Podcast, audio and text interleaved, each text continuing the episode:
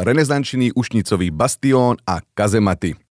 Základnou funkciou Lubovňanského hradu bola prekvapivo obrana.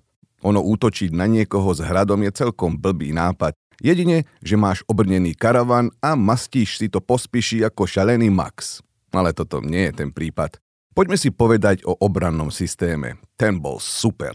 Tomuto hradu nikto nikdy nepovedal malší branic.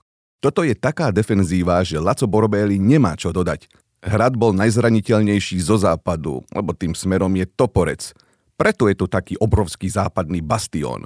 Tento návrh talianského majstra Antónia Vlacha Italicus má tvar srdca, lebo srdiečko zjavne dával aj do svojej práce. Tento bastión mal 7 strielní a vetracích komínov.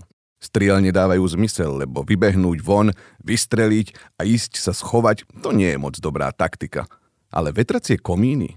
Síce, ak je tam napchatá posádka dva mesiace pri obliehaní, v kantíne Fazulová 4 krát do týždňa, tak fakt asi treba vyvetrať.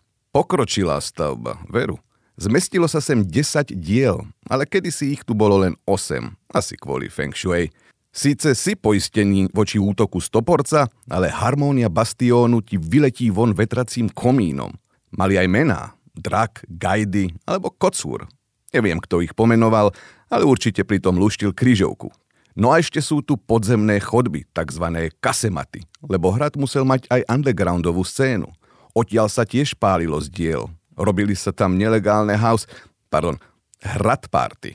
Legenda hovorí, že tajné chodby išli všade, kde bolo treba.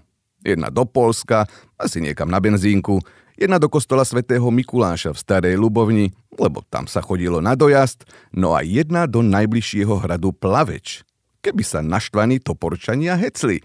A vidíte, už v renesancii mali podzemné chodby kade tade a dnes nevieme poriadne dokončiť jeden diálničný tunel.